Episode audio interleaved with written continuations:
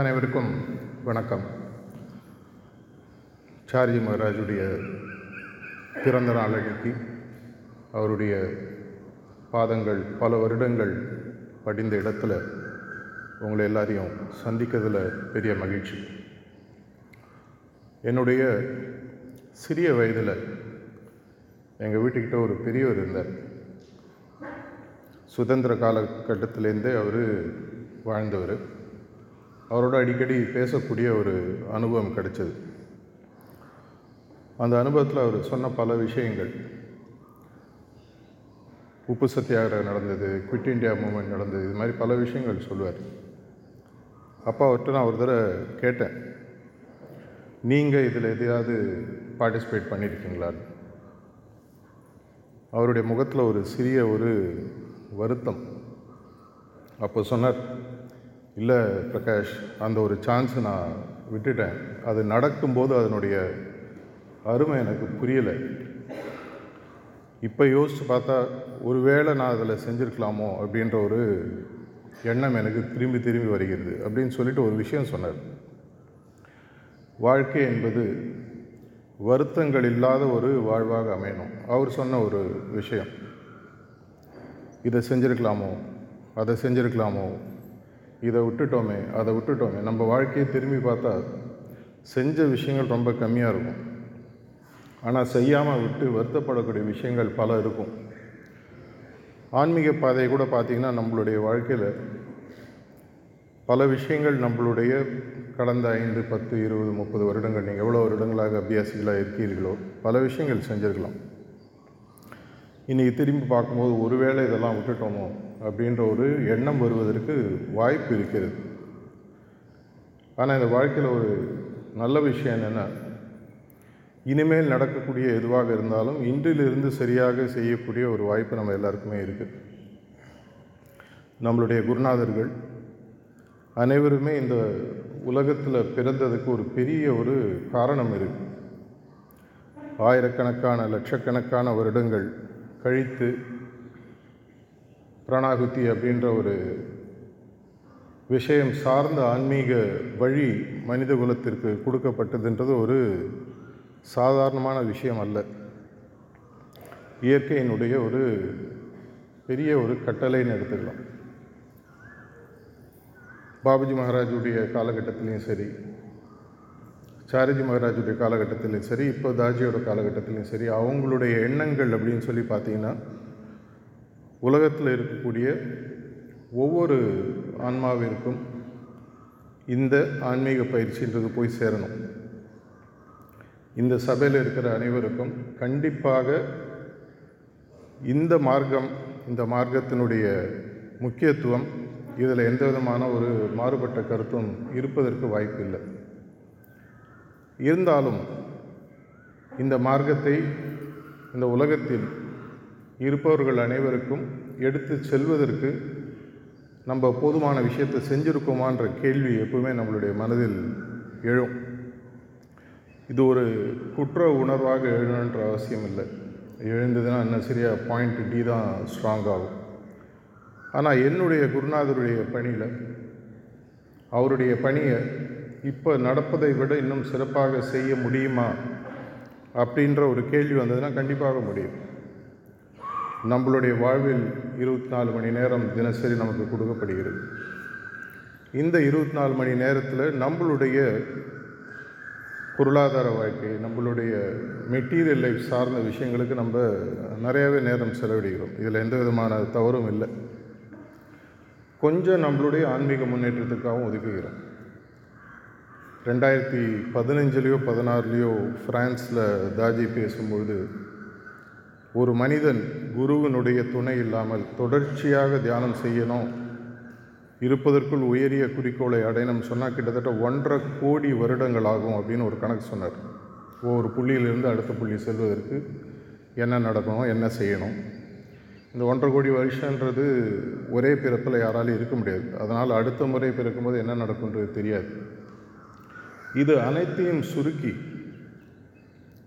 ஒரு முப்பது நாற்பது வருடங்கள் வாழ்க்கையில் இந்த குறிக்கோளை ஒரு நாளைக்கு அரை மணி நேரம் ஒரு மணி நேரம் மட்டுமே ஒதுக்கி அடையக்கூடிய ஒரு உண்மையான இருப்பதற்குள் ஒரு உயரிய பாதைன்னு சொல்லி பார்த்திங்கன்னா நம்மளுடைய ஹார்ட்ஃபுல்னஸ் பயிற்சி.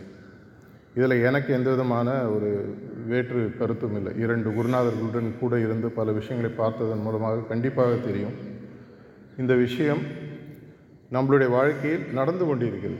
நம்மளுக்கு நிறைய பேருக்கு தெரியாது. ஒரு ஃப்ளைட்டில் ஏறி நம்ம கண்ணை முடின்னு தூங்கிடுவோம், இறங்கி போய் பார்த்தா அந்த இறங்க வேண்டிய ஏர்போர்ட்டில் சேர்ந்துருப்போம். அதே போன்று நம்மளுடைய குறிக்கோளை அடையக்கூடிய இந்த பாதையில் நமக்கு என்ன அனுபவங்கள் கிடைக்கின்றன, நம்மளுடைய முன்னேற்றங்கள் எப்படி இருக்கின்றது நமக்கு பல முறை புரிவதில்லை. இருந்தாலும் கொண்டு போய் குருநாதர்கள் சேர்த்துறாங்க. இருந்தாலும் இந்த பயணமானது நான் மட்டும் தனியே செல்ல வேண்டிய பயணமாக இல்லை, இன்னும் பல பேரை கூட அழிச்சிட்டு போக முடியுமா அப்படின்னு பார்த்தோன்னா மீண்டும் மீண்டும் நம்மளுடைய குருநாதர்கள் நமக்கு அவர்களுடைய வாழ்வின் மூலம் காட்டக்கூடிய ஒரு வழின்னு சொல்லி பார்த்திங்கன்னா பல பேருக்கு, ஏன் பல பேர் உலகத்தில் இருக்கக்கூடிய ஒவ்வொரு ஆன்மாவுக்கும் இது போய் சேரணுன்றதுக்காக அவங்க உழைக்கிறதுன்றதை நம்ம பார்த்துட்ருக்கோம். முக்கியமாக நம்மளுடைய குருநாதர்களின் பிறந்தநாள் அன்றைக்கி அதை யோசித்து பார்க்கும்போது தான் அவங்களுடைய தியாகங்கள் வீண் போகவில்லை, இன்னும் பெரிய விஷயத்தில் போகணுன்றது நமக்கு புரிய ஆரம்பிக்குது. அப்பேற்பட்ட ஒரு வாய்ப்பை அடிக்கடி நம்மளுடைய குருநாதர்கள் நமக்கு கொடுத்துட்டு தான் இருக்காங்க. நம்மளுக்கு அவங்க மேலே இருக்கிற நம்பிக்கையோடு அவங்களுக்கு நம்ம மேலே இருக்கிற நம்பிக்கை பார்க்கும்போது பல முறை எனக்கு அது ஒரு மாதிரி ஒரு மனசை தொடக்கூடிய ஒரு விஷயம். காமெடியாக சொன்னால் நம்மளோட இன்னும் நம்பிட்டு இருக்காங்களே அப்படின்ற மாதிரி.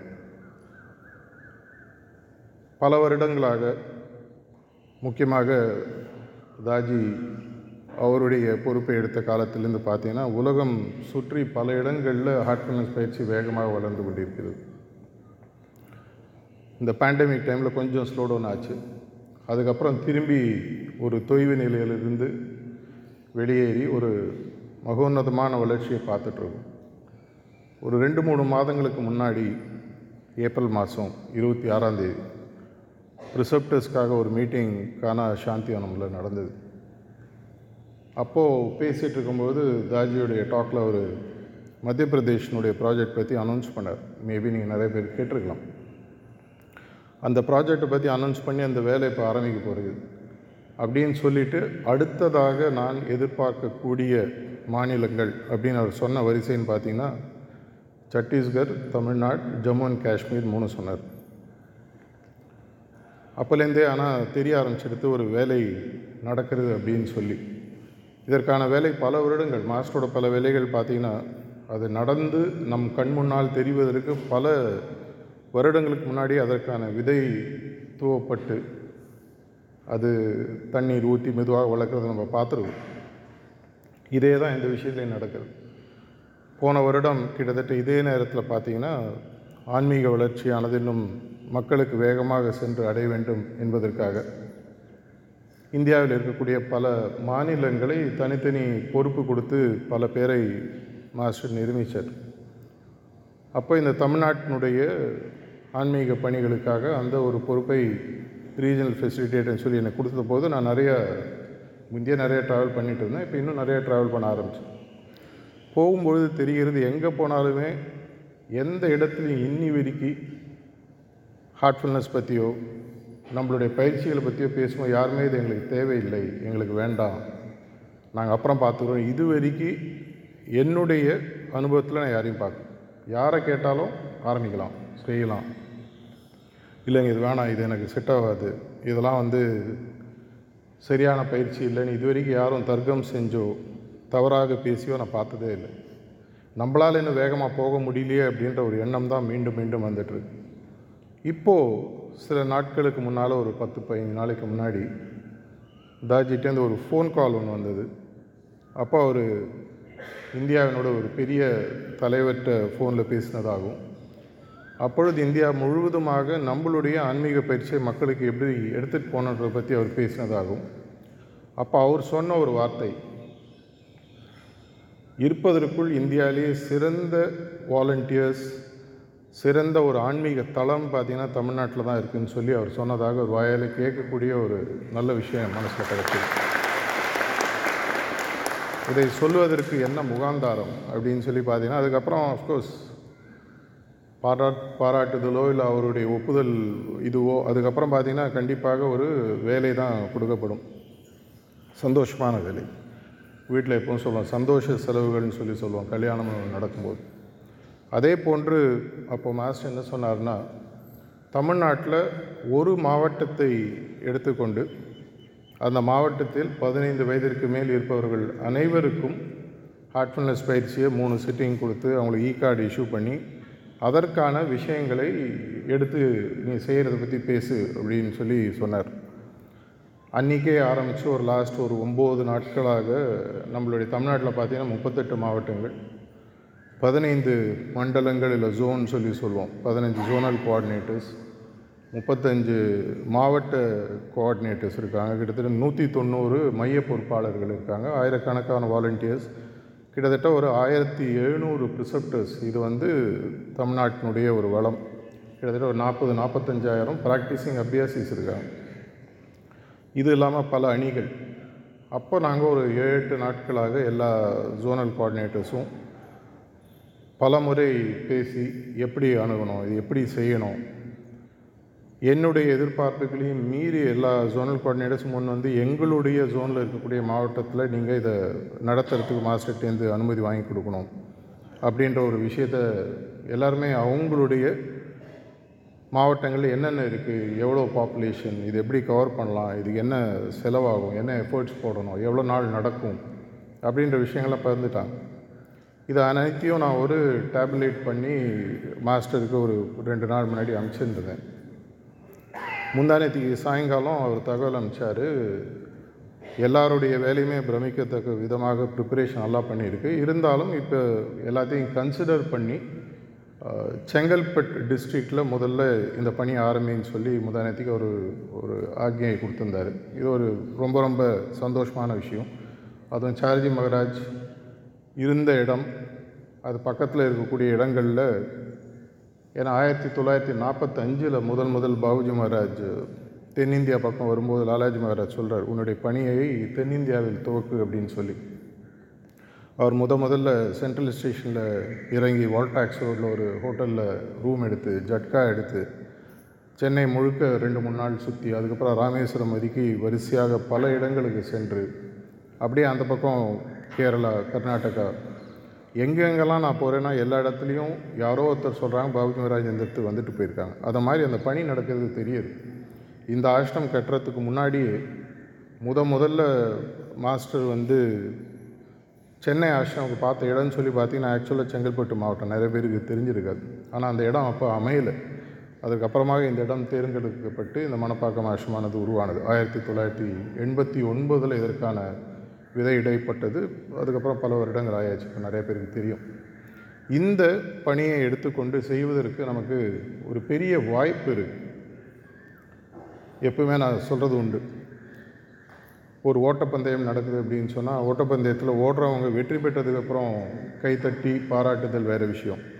அந்த ஓட்டப்பந்தயத்தில் நானும் ஓட முடியும், ஏன்னா இந்த ஓட்டப்பந்தயத்தில் ஓடுறதுக்கு வயசோ ஸ்பீடோ பண விஷயங்களோ தேவையில்லை. நம்மளுடைய மன சப்போர்ட்டும் நம்மளுடைய டைம், ஒரு அரை மணி நேரம் ஒரு மணி நேரம் ஒதுக்க முடிஞ்சு மாஸ்டரோட பணியை பெரிய இடத்துல எடுத்துன்னு போகிறத விட ஒரு பெரிய காணிக்கை அவருடைய பிறந்த நாளில் அவருடைய ஞாபகார்த்தமாக நம்மளால் கொடுக்க முடியாது. இந்த பணியில் பல வேலைகள் இருக்கின்றன. நம்மளுடைய சகோதரர் வெங்கட், இன்னும் பல ப்ரிசெப்டர்ஸ், நம்மளுடைய டிஸ்ட்ரிக்ட் கோஆர்டினேட்டர்ஸ்லாம் அவங்களோட தொடர்பு இருப்பாங்க.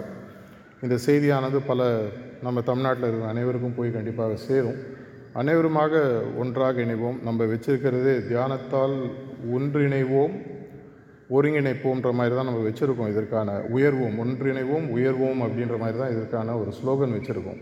இதை எடுத்துக்கொண்டு இந்த புனித நாளில் இந்த ஒரு விஷயத்தை ஆரம்பித்து நாற்பத்தஞ்சு நாள் இது ஆரம்பிக்கிற தேதியை மாஸ்டர் கொடுத்துருக்காரு, ஆறு செப்டம்பர். அது ஆக்சுவலாக பார்த்திங்கன்னா கிருஷ்ணருடைய ஜென்மாஷ்டமி அப்படின்னு சொல்லி சொல்லுவாங்க. அன்றைக்கு இந்த வேலையை ஆரம்பிக்க சொல்லியிருக்காரு. நாற்பத்தஞ்சு நாள் எடுத்து கிட்டத்தட்ட ஒரு நவம்பர் மாதம் வரைக்கும் போகும்னு நினைக்கிறேன். எடுத்திங்கன்னா ஒரு அக்டோபர் நவம்பர் வரைக்கும் போகும். அந்த நாற்பத்தஞ்சு நாள் இதை எடுத்து செய்வோம். எவ்வளவுக்கு எவ்வளவு நம்மளால் செய்ய முடியுமோ அந்தளவுக்கு நமக்கு ஒரு அவருடைய வேலையில் பார்ட்டிசிபேட் பண்ணுறதுக்கான ஒரு பெரிய வாய்ப்பு கிடைக்கிறது. இந்த பணியில் அனைவரும் ஒன்றாக இணைவோம். அவருடைய மனது மகிழ்ச்சி அடையும்படி இந்த காரியங்களை செய்து ஒரு அருமையான குரு காணிக்கையாக கொடுக்கறதாக இன்றைக்கி ஒரு சபைக்கு நம்ம எடுத்துப்போம். இதை பற்றி தொடர்ந்து பேசுவது சகோதரர் வெங்கடேஷ். நன்றி, வணக்கம்.